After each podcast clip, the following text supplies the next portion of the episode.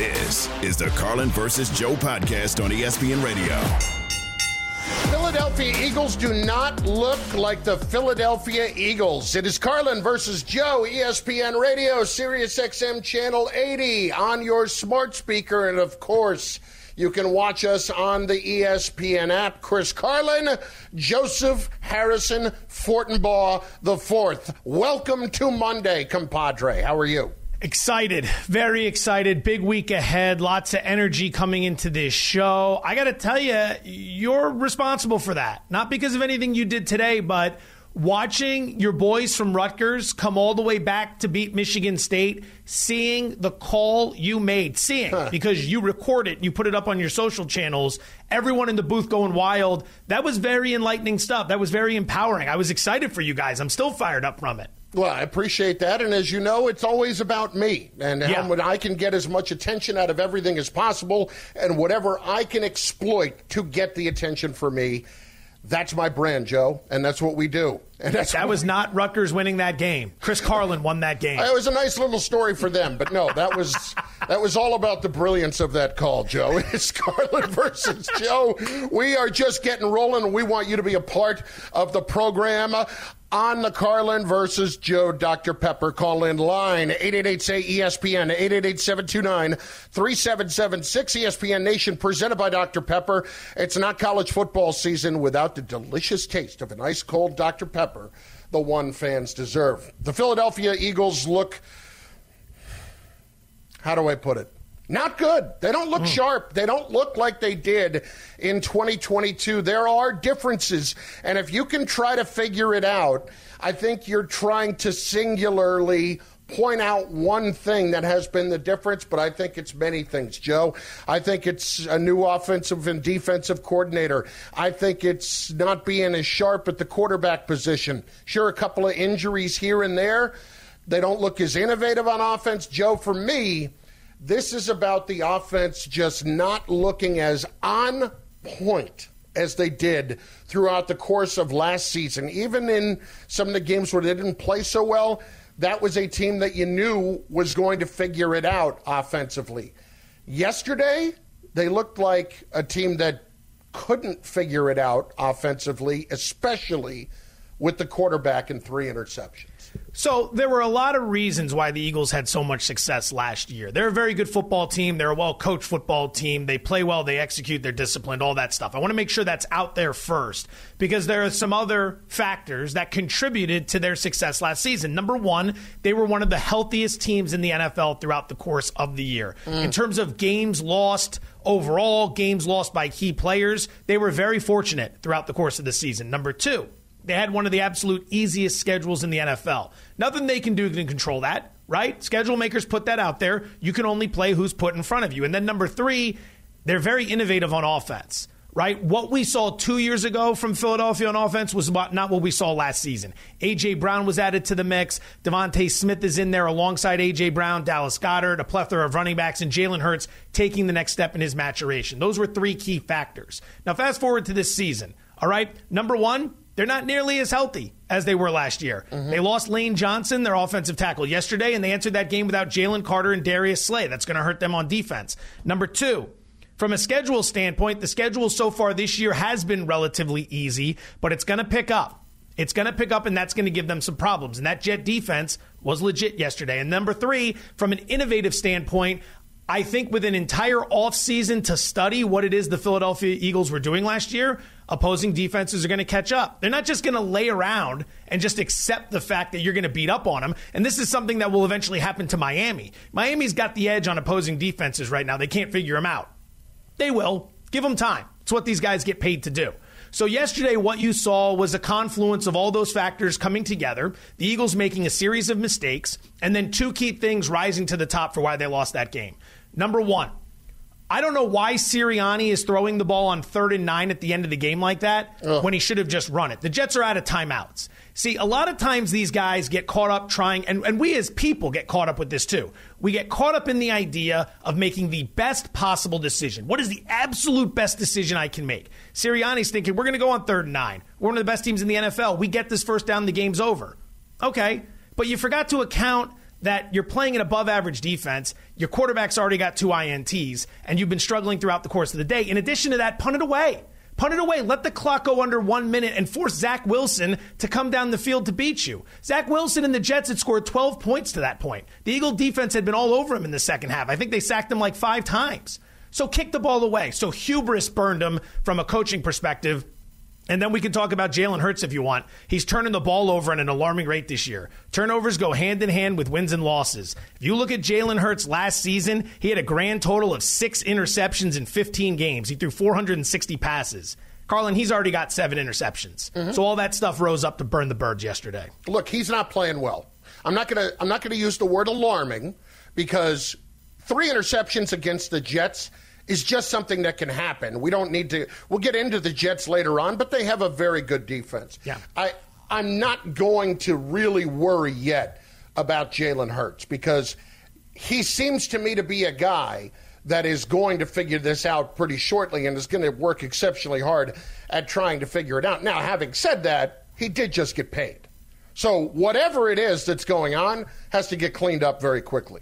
Number two, Sirianni. First of all, I want to hear his explanation as to why he decided to throw late in that game on that third down you mentioned.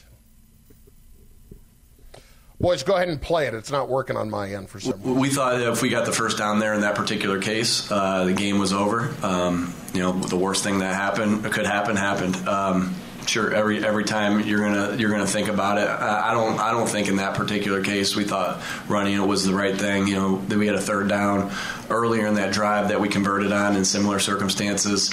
Um, we're going to trust our guys to make plays. I think A J had a pretty good game, and um, we're going to trust our guys to make plays in that particular case. And, you know, looking at it, um, again, we'll have to put them in better spots to succeed, and then the, and then we got to execute. Yeah, we can talk about trusting your guys, and I knew that was the answer we were going to get, Joe, because coaches always turn to that. I always feel like we're going to make the right play when we need to make the right play. That's fine. Believing in your guys is totally fine, but you also have a responsibility to do the right thing in that spot, and the right thing is to run the football and then put yourself in a spot where you're not turning it over. That that was mind-boggling to me, that they would do that in that situation. Um, well, no, I right. can understand it. I can understand it because they have been the team at the forefront of being it. aggressive and being rewarded for their aggression. I How understand. often are they going on fourth and one? I mean, they. I go get ahead. that. I totally get that. But there are just times where you can't do it, where you have to do what you're talking about. You have to look at the other side and see what's going on. That, to me, not having a feel for the game. Well, that, yeah, that's an example of hubris, right? They have done this so many times on fourth and one. They've done this so many times in crucial situations, and they've been successful, that Sirianni just assumes that that will continue to happen. I understand the reason for the aggression, and I understand trusting your players, but he, he didn't properly evaluate all the variables. If this is a game like next week's game against Miami, I completely understand that, because yeah. if you kick it away to that offense, they might come right down the field and score on you. If you're going against Patrick Mahomes, I get it. You want to be aggressive on offense because you know what they're capable of. That wasn't Patrick Mahomes. It wasn't the Miami Dolphins. It was the New York Jets. They had scored twelve points all game. The quarterback isn't very good. Your defense was eating him alive in the second half. They weren't letting him drive at all. And your offense had been struggling. The offense had given you no reason to believe that they were going to convert that based on what you saw yesterday. They weren't scoring. They went ice cold in the second half. Your quarterback had two interceptions already. He wasn't playing well. You as the head coach have to weigh all these new variables and make the best possible decision. Going for it there was not the best possible decision in terms of throwing that ball. Run it. The Jets were out of timeouts. That was the whole point. They're out of timeouts. You run the ball. By the time you punt it down to the other end of the field, the Jets, maybe they're inside their own twenty. There's less than a minute to go. They've got no timeouts, and it's Zach Wilson trying to come down the field against your defense, which is eating them up all day. That is a much better, much more favorable situation to be in than trying to convert third and nine against a defense that had turned you over three times prior to that and then turned you over again. The problem for Sirianni, he never thought that that could be an interception right there. Mm. He probably thought, mm, if we don't get it, we still punt it away, and then we'll get a stop. Never factored in the worst-case scenario, and that's what ended up dooming him. It's Carlin versus Joe, E S P N Radio, SiriusXM, Channel eighty, eight eight eight, S A Y, E S P N, eight eight eight, seven two nine, three seven seven six. We will get an opportunity for you to get in on the program. The lines are open now on the Eagles, and if in fact there is something to be genuinely concerned about, even though they are five and one, they have clearly not played anywhere near their best football. Carlin versus Joe is presented by Progressive Insurance. Save when you bundle motorcycle, R V, and boat insurance. Visit progressive dot com. The Eagles, not the only unbeaten to fall yesterday. The forty-niners may have lost more than just a game on Sunday in Cleveland. It's next on E S P N Radio and the E S P N app. This is the Carlin versus Joe podcast on E S P N Radio.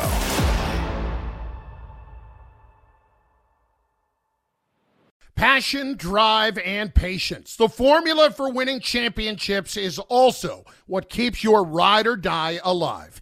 eBay Motors has everything you need to maintain your vehicle and level it up to peak performance. Superchargers, roof racks, exhaust kits, L E D headlights, and more. Whether you're into speed, power, or style, eBay Motors has you covered. With over one hundred twenty-two million parts for your number one ride or die, you'll always find exactly what you're looking for. And with eBay Guaranteed Fit, your part is guaranteed to fit your ride every time or your money back. Because with eBay Motors, you're burning rubber, not cash. With all the parts you need at the prices you want, it's easy to make your car the M V P and bring home huge wins. Keep your ride or die alive at ebay motors dot com. Eligible items only. Exclusions apply. We all know breakfast is an important part of your day, but sometimes when you're traveling for business, you end up staying at a hotel that doesn't offer any. You know what happens? You grab a cup of coffee and skip the meal entirely. We've all been there. But if you book a room at La Quinta by Wyndham, you can enjoy their free Bright Side breakfast featuring delicious baked goods, fruit, eggs, yogurt, and waffles. And really, who doesn't want to start their day with a fresh, hot waffle? Tonight, La Quinta, tomorrow you shine. Book direct at L Q dot com.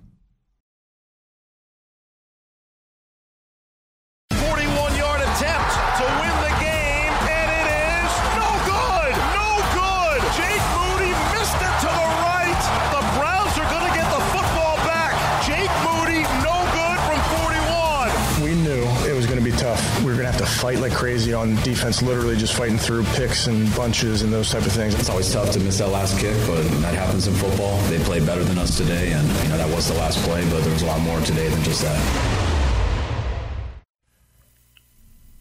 I have to tell you, I still expected the forty-niners to win the game yesterday in Cleveland. And as I, wa- I probably watched a good seventy-five to eighty percent of that game, Joseph. Yeah. And I had, I, I, as poorly as they played, I mean, think about everything that was going against him. Brock Purdy was made to look like Mister Irrelevant. Like, he looked like the last pick in the draft yesterday, really for the first time in his career, thanks to a fantastic, fantastic Cleveland defense. No Christian McCaffrey for a lot of the game with injury. They lose Deebo Samuel uh, in the game. He's done for the day. They are just completely lost at times offensively. Um, I think Purdy at one point had targeted Brandon Aiyuk something like eight times and had one reception, and it wasn't because he was dropping balls left and right. So the forty-niners had all these things going against them, and still they lost because they missed a forty-one-yard field goal. I mean, to me, that speaks to just how good they are and why ultimately this is not a game that would strike me at a level of concern for San Francisco. No, I wouldn't think so either. You know, this is a day where I think a lot of people would expect massive overreactions to the Philadelphia loss and the San Francisco loss. There's reasons for both of them. Again, this is pro football. This isn't Alabama losing the College of Charleston in week one, right? I mean, there's... we talk about this when we break down games from a betting perspective, situational handicapping. Look at San Francisco's situation. Sunday night football, massive game, massive get-up spot against the Dallas Cowboys. They go out and hammer them, right? Then here we are, one week later, we got to turn around. We got to fly across the country to Ohio. We got to play the early start time, which is ten a.m. for your bodies, one p.m. local. You're going to lose a couple guys due to injury during that game. You're going against one of the league's elite defenses. You make a few mistakes, it doesn't break your way. Like, these games are going to happen. I wouldn't panic at all if I were a Niner fan. That loss doesn't speak to anything. The concern would be the injuries to McCaffrey and Debo, because that's a long-term sort of thing. And, you know, down the line, that could have an effect. But you got Minnesota next week. The schedule is pretty light. So I'm not too concerned if I'm the Niners. I will say right out of the gate, bravo to Jim Schwartz and the Cleveland defense. Yes. Right? So much of the focus here is going to be on the Niners losing. Get this. The Niners rolled up two hundred fifteen yards of offense yesterday in one hundred four regular season games under Kyle Shanahan. They have never had that few yards for a performance. I, as wow. I stumble all over that sentence. Felt like I could really stick the landing there and then completely fell down and broke my leg. Boy, you really but did. I really did. Oof. Never have they had a, a regular season game under Shanahan with that little production on offense. So that says something about what Schwartz and that defense were capable of doing. Purdy playing terrible football, you know, no surprise. That was going to happen at some point. I mean, the run he was on, he went from last pick in the draft to M V P frontrunner. Like, what, were we expecting there wouldn't be one game where it fell apart? And Aiyuk yesterday, he was just at the point where he was air airmailing Aiyuk. He had happy feet in the pocket. He was clearly rattled. The weather was getting to him. Jim Schwartz was getting to him. And it was just an absolutely terrible football game. You chalk it up, you move on. I don't think there's a whole lot here to panic about from a schematic or execution standpoint on behalf of the 49ers. Look. Let's talk about the injuries, though. Okay, with Samuel out with his shoulder, McCaffrey has got an oblique. We have not gotten any kind of an update on how serious they are at this point. I'm genuinely not that worried. Uh, uh, uh, unless we're talking about maybe a season thing, and I, I know how both are incredible weapons for them offensively, and they certainly make Purdy look a lot better. I mean, it, that you can be the last pick in the draft for a reason and then play like he is, and we at least have to acknowledge the role that other playmakers are making, are, are, are having uh, right there. But the 49ers are good enough to navigate that, and I even think for several weeks. I'm not remotely concerned about them because defensively they're still as stout as can be. I have no concerns about that. And then offensively, that to me was a day where somebody had the right formula to do it to a team, and it's going up against all the things that you just said. I mean, my wife's a huge Niners fan, and we're watching the game, and she, she says, they look like they didn't sleep well. And I get exactly what she's saying. Like, they looked out of whack and slow and all the things that the 49ers never look. And, and I think sometimes we forget about all of those different things that go into it. So I'm not even batting an eyelash when I look at the 49ers. Even with those injuries right now, I'm not remotely, remotely concerned about them. One note I'll throw out there. You and I talked about this in the breakdown leading up to the game against the Cowboys last Sunday. We said if Dallas wants to have a shot, they've got to keep their defense rested, which means controlling the ball on offense, control the clock. You don't have to hold, you don't have to roll up fifty-five points, but you've got to be able to keep the defense rested on the sideline so that in the fourth quarter they can get after the opposing quarterback, so that they can keep up with Kittle and Aiyuk and Samuel. Dallas couldn't do that. Dallas got yeah. worked in that game. They barely held the ball. Cleveland held the ball for thirty-three minutes.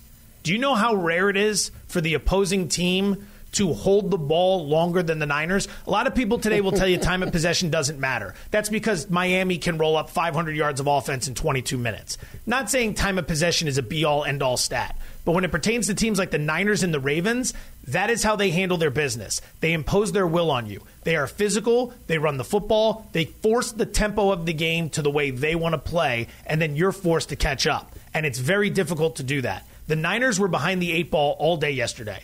The Browns were dictating tempo, and you saw, what's that famous line, it ain't no fun when the rabbit's got the gun? Yeah. No, that was the situation yesterday. The Niners were in chase mode, and it didn't work out. Yeah, you know, and listen, I don't disagree when it comes to the time of possession thing, but we were talking about this pre-show, and I went and looked. It is one of the most bizarre things that I have ever seen stat-wise. You know who leads the league in time of possession? Who's that? The Cleveland Browns. Yep. How is that possible? Run it's the one football, of the worst. It, it, like, they're not out. A good offensive team right now. No, but that defense will force three and outs. They'll force a lot of three and outs. Yeah. They are not getting the credit they deserve because their offense sucks. Their offense sucks right yeah. now. Even with Watson, they stunk. Yeah, they do.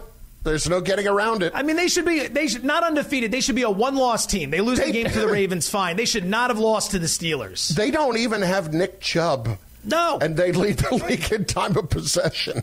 It's in, it's really impressive what they're doing there. It's just unfortunate that at every turn, the quarterback's now got an injury. Like, he couldn't play to begin with. Now he's got this injury that's going to drag him down. I mean, right there, Stefanski getting Kirk Cousins would be huge for him. Obviously, that's not going to happen. We're not throwing that out there. We're not advocating for it. But if they had a guy like that right now, just managing games for them, think about how far they can go. They are extremely dangerous with that defense. They just won't get the credit because, A, they're Cleveland, and, B, the offense can't get out of its own damn way. Let me slide this in, because we've got two teams now in the Eagles and 49ers that are five and one, but there's a third in the N F C, and it's the Lions. And so the big question that exists there is, are they for real?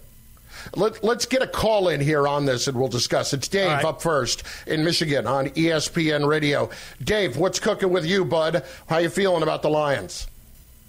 Hey, guys. Love the show. Thanks for taking the call. Um, I've been a thirty-nine-year-old fan. This is the first time I've seen the Lions actually doing something since ninety-two when I was eight years old, the last time they won a playoff game. I just want to know if you guys are going to hop on the bandwagon or not. When I look at what the Lions have been doing since last November, uh, they've won sixteen games by scoring over twenty points. There's no other offense like them in the league right now. If you look at points forced right now, they're in fourth place behind Miami with two twenty-three, Buffalo one seventy-three, and San Fran one eighty-four. They've gone into Kansas City. They've gone into Green Bay. They've gone into Tampa Bay. Our fans are taking over those stadiums. The time is now to hop on the bandwagon. I'm just curious, yes. How real do you think they are now that Montgomery could be out with a rib injury? Do you think the Lions still have the potential to go deep in the playoffs this year? Just curious what your thoughts are. Thanks. All right. Well, first of all, let's dial it back on the deep in the playoffs yet. Okay. We're, I don't want to quell your enthusiasm, but, you know, settle down.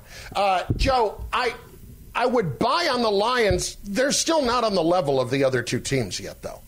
Well, that's because we. I mean, is that a body of work thing? Is that a recency bias thing? No, that's like a, that's a better team thing. That's a better team. We give the Niners and the Eagles a lot of credit for what we saw last season and in previous seasons, and they've shown us a lot this year. But I'll tell you, after that overtime loss to Seattle, Detroit's been kicking everybody's ass. It's four straight double-digit victories. Mm-hmm. Like, they beat Atlanta by double digits, hold them to six points. They beat the Packers by double digits on the road. They smashed the Panthers. They smashed the Buccaneers yesterday. The Buccaneers were off the bye at home. That's supposed to be a favorable spot for you to produce. They scored six points. This Lions team, man, at the very least, they are a lot of fun to watch. A lot of fun to watch. They are a lot of fun to watch. And I will say that for me, the biggest difference for the Lions this year is their defense. There were times last year where that was a hot knife through butter, right? Oh, yeah. The Lions this year are giving up a touchdown less per game so far. That's pretty damn impressive. Like, mm-hmm. That's where I think their biggest growth have, has come. Montgomery's been great, and that rib injury would concern me, but, uh, you know, I want to know when Jahmyr Gibbs is back, too. But, I, I listen, it's not much not to like. There was never a point in that game where I felt that the Buccaneers were going to come back and really threaten them. Not no. one. No. Not one. The Lions identified their problems in the offseason, and they improved upon them. The defense yep. was a huge concern. It's better now, and as a result, they're getting better results. Carlin versus Joe, E S P N Radio, Sirius X M, Channel eighty. You know who's not getting good results? Bill Belichick. Holy cow. It's not only maybe his fastball that he's lost, but one of his players thinks, might have lost the locker room too. His ex-players, that is. It's next. Carlin versus Joe. E S P N Radio, Sirius X M, Channel eighty. This is the Carlin versus Joe podcast on E S P N Radio. This podcast is proud to be supported by Jets Pizza, the number one pick in Detroit-style pizza. Why? It's simple. Jets is better. With the thickest, crispiest, cheesiest Detroit-style pizza in the country, there's no competition. Right now, get five dollars off any eight-corner pizza with code eight save. That's the number eight, S A V E. Go to jets pizza dot com to learn more and find a location near you. Again, try Jet's signature eight-corner pizza and get five dollars off with code eight save. That's the number eight, S A V E. Jet's Pizza. Better because it has to be. Hi, it's Mike Greenberg letting you know E S P N Bet is ready to take you through all the biggest sports moments this spring. The official sportsbook of E S P N has exclusive offers and markets from Scott Van Pelt, Stephen A. Smith, and me, plus many more. From the playoff intensity to finally getting out to the ballpark, there's no better time for sports fans. Sign up today. New users get a bet reset up to one thousand dollars in bonus bets if your first bet doesn't win. Download E S P N Bet today. What a play. Must be twenty-one plus and present in select states. Gambling problem? Call one eight hundred gambler. Terms and conditions apply. See app for details. Shotgun snap. Garoppolo looking over the middle. Fires to the end zone. And it's caught! Touchdown Raiders! Jacoby Myers! Eight yards in the back of the end zone. Wide open. Reached up and brought it down. They're never easy. And we knew we'd get their best fight. We know we have a lot to clean up and a lot to do better, but proud of our team for continuing to battle and fight and uh, put ourselves, you know, where we're at now. And now it's it's going to be about, you know, getting better moving forward. Hey, Joe. Yeah. Patriots. Not good. They're bad. They're bad. They're bad football. They're a really bad football team, Joe. Oh, yeah. What led you to that? Oh, I don't know. Maybe the minus eighty point differential, second worst in the league. Maybe the fact that they went into Vegas this weekend to play the the Raiders, and again, never once, even when they actually cut it somewhat close, never once did I think that they remotely had a chance to win the game. They, across the board, are as bad of a team to watch play football as one I've seen in a while. And I don't mean in terms of just making all stupid mistakes, because, oh, by the way, they do. With all of the penalties, I mean, these, that's not a Belichick team of, of old, for sure, all of the dumb penalties that they commit. But, Joe, just how boring they are. That game made me yearn for the offseason. Oh, yeah? I have never yearned for the offseason in my life. Ready that for some game, late late June baseball? Get me to some Brewers Marlins. Lock me in on that, because I'd rather watch that, no offense to Milwaukee or Miami, than what I watched yesterday with the Patriots. Oh, dear God. Uh, first off, I mean, shout out to the Raiders. That's back-to-back wins. They're now three and yeah. three. I've given them a lot of criticism on this show. It might not be pretty, but they're three and three through six right now. So the three Raiders and three are at a minus there. thirty-one. Yeah, it, it's, it it hasn't looked pretty. Exactly. Obviously, no one's going to pre- predict a Super Bowl for them right now, but it could be worse. They're three and three. They're finding a way to get things done. Also, credit to the Raiders for the first time all season scoring more than eighteen points in a game. Probably more indicative of the Patriot defense than it is the Raider offense, but whatever. Uh, mm-hmm. Garoppolo gets hurt again. It's like the same old story with that Jeez. guy. He can't make it through a game. So let's break down the Patriots. Mac Jones, it, that that's it. I mean, that's. I don't think we need any anything else to do there. It's it's not just the not playing well.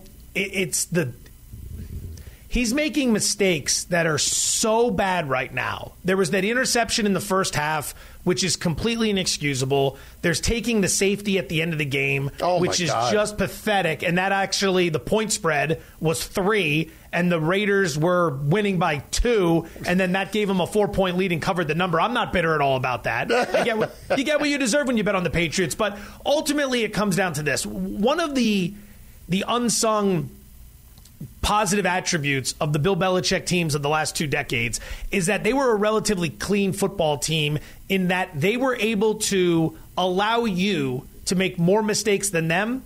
And more often than not, they would let you lose the game rather than they would need to go win it. Like, you would just see them in situations where they knew how to manage the clock. They knew how to manage their timeouts. They knew when to punt. They just knew how to put themselves in good situations. It's kind of the difference between professional tennis and amateur tennis, right? Professional tennis, it's about winners. You need to win the point. In amateur tennis, if you and I go out and knock it around, it's really about who's going to lose the point. Who's going to hit long, who's going to hit wide, who's going to hit it into the net. Pros win at tennis. Amateurs avoid losing at tennis. That's how the points are, are, are divvied up. In this situation with the Patriots, they used to be able to watch other teams make more mistakes. Yeah. They're now that team. I mean, you look at them this year, six and a half penalties per game. That ranks in the bottom half of the N F L. They have a minus eight turnover differential, Carlin. That's wow. worst in the N F L. That was never Holy a Patriot thing. Cow. They protected the football. They didn't they didn't commit too many penalties because it was about, those are the discipline stats. The discipline stats are penalties and turnovers. They have no discipline now. Joseph, I want to hear from Teddy Bruschi, who was on Get Up this morning, on what the Patriots' biggest issues are right now. To start the game with two penalties, all right? To finish the game with three penalties like that, that is a sign. And then Bill isn't reaching these guys. Okay, there was a there was a, a clip of the audio a few years ago where Bill says, I just can't get these guys to, to play the way I want to play. I think it was some doc or something early on, and that's when Brady was still there. I feel that same way with this team. Mm. Now, it's it's just a different team now. I mean, but but still, Belichick has to get to these guys. So think about this for a second. Any way you want to try to slice it, it all comes back to Bill. If you want to slice it with, well, it has to do with the players that they have. Who picked him? Bill.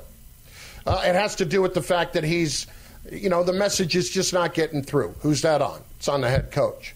Has to do with the fact that maybe he's lost some of his fastball in that regard. That's on him. All of it comes back to Bill because he's been the one that has put everything in place, and frankly, he is getting out-coached in these games. He, he got out-coached a little bit yesterday by Josh McDaniels. And just in the fact, you mentioned the safety. How does Mac Jones not know that? Like, how does that not sink in? Yeah, part of it's on Mac Jones. Part of it's on Bill. Part of it's on the staff. It's not getting through right now. Whatever it is, it's just run its course. And it's going to play out that way the rest of the year. It's going to... This is not going to end pretty. This is going to be bad, and it's surprising me that people are just realizing that this is going to be bad right now. They've been outscored ninety-three to twenty over the last three weeks. Dear God. And the offenses that have done that to them are the Cowboys, who aren't nearly as good offensively this year as they were last year. The Saints, who, if anyone saw the Saints yesterday, they Ugh. lost at Houston. That Saints team is terrible. Absolutely. I can't, I cannot believe Dennis Allen, if he's not the first one out, I, I don't know what the hell's going on down there. You're going to take a team. This is just a quick side rant. The easiest schedule in the N F L this year belongs to the Saints. They are not going to make the playoffs with the easiest schedule in the N F L. Like, Here that calls for yeah. some wholesale changes. And then the Raiders, who hadn't scored more than eighteen points in a game. So you've been outscored ninety-three to twenty by the Cowboys, Saints, and Raiders over the last three weeks. Let me ask you this. Let's turn it around. Name one thing New England does well. What's one thing that they do well? Dead air. I got nothing. I got nothing. I got nothing. They don't do anything well. Joe, I, like... Like, the, the Browns are struggling on offense because of the quarterback play. But they yeah. have an elite defense, right? You can go around the N F L. There are only a few teams in the N F L that do nothing well, like literally nothing. It, the Patriots are in that category with the Panthers, with the Broncos, with the Bears. That's not where you want to be. You know what it also feels like? I told you the, the Saban story about how Belichick views how they got Brady. It wasn't about getting Brady in the sixth round right. and how fortunate they were. It's how did we screw it up in the first five rounds. If you're going to go that way, and that's going to be your approach on everything. He loves the process, right? How can you look at the last five years and say that he has properly evaluated what the process is and look to improve it? Because it looks very much the same as it always was, but you had the mitigating factor of Brady. You look at the fact that they don't have playmakers on this team, that they don't have a great offensive line, that they took somebody in the first round that wasn't even on the board for some teams in Cole Strange for that offensive line. How have you not looked at how poorly you have procured players and then decided we got to do something to fix it along the way? I, I don't know. I don't know. Like, Bill being fascinated by the process, the process has gotten away from him. The model is broken. They had a way, the way they would scout, from what I understand, is that for a position, for example, let's say defensive end, they would have a height, a weight, a speed. They'd have all these characteristics, and then you could tell the scouts we need a defensive end this year. Go out. Here's the here's the rundown. They need, they need to check these boxes. And that's kind of a way of building a team the way you want to build a team. Like, we want to be fast on the edge, or we want to be stout in the middle, right? You're not just playing what's called battleship football. Oh, B two. We'll try that approach. Oh, it doesn't work. Miss. All right, let's try G one. Oh, that's a hit. All right, let's do that again, right? Like, they had a very refined process for how they evaluated, and then they brought in players. That system is clearly broken. It's clearly broken. Carlin versus Joe, E S P N Radio, Sirius X M, Channel eighty. Last week was a measuring stick game for the Cowboys, and they came up very, very short. This week, where are these offenses at, considering you have the former play caller and the current play caller going up against each other tonight? This is the Carlin versus Joe podcast on E S P N Radio.